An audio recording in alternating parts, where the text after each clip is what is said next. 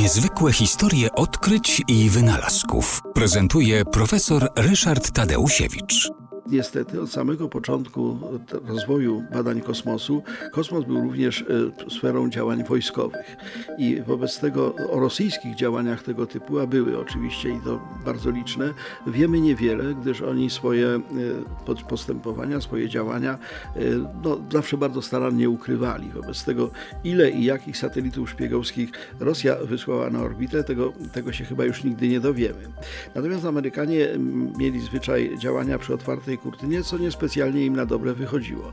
Dlatego, że e, próbowali wysłać satelitę wojskowego, szpiegowskiego mówiąc otwarcie, e, po to, żeby, no, że tak powiem, śledzić, co się dzieje w Związku Radzieckim, ponieważ ich próby e, obserwowania tego z samolotów latających bardzo wysoko, po zestrzeleniu samolotu U-2 były już, że tak powiem, nieaktualne. I wobec tego zbudowali satelitę Explorer, nazywał się Explorer 4, natomiast no, był to satelita o specjalnym przeznaczeniu, właśnie szpiegowski. Miał, był, został wystrzelony, a właściwie była próba jego wystrzelenia 26 lipca 1958 roku.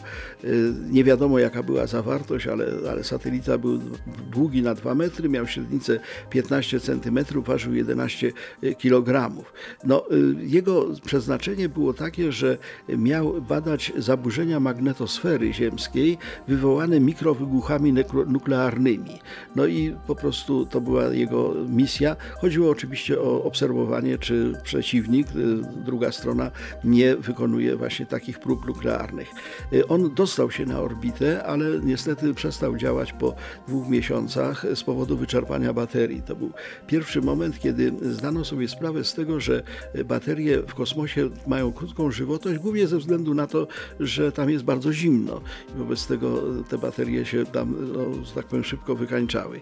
Y, próba wystrzelenia następnego satelity, który miał kontynuować tę misję, Explorera 5, 24 lipca 1958 roku, nie udała się, rozbił się przy starcie. Natomiast nauczono się jednego, że y, jak się wysyła satelitę w kosmos, to trzeba go pomalować na czarno.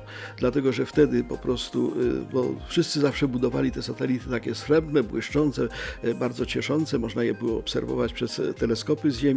Natomiast y, okazało się, że czarny satelita jest lepszym satelitą, dlatego że po prostu w nim jest pod wpływem promieniowania słonecznego najzwyczajniej w świecie ciepło.